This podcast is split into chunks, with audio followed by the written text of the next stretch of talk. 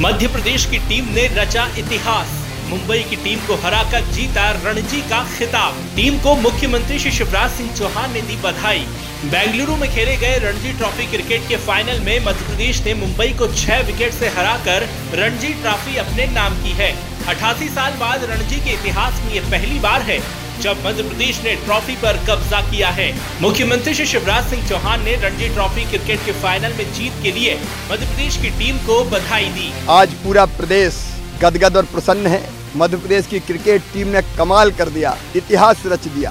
पहली बार, कई बार की विजेता मुंबई को हराकर मध्य प्रदेश की टीम ने रणजी ट्रॉफी जीत ली है। मैं टीम के कोच श्री चंद्रकांत पंडित जी को, टीम के कैप्टन आदित्य श्रीवास्तव जी को और उनके साथ पूरी टीम को हृदय से बधाई देता हूँ। क्रिकेट का एक नया इतिहास रचने वाले हमारे क्रिकेट वीर रणबांकरे उनका भव्य स्वागत होगा।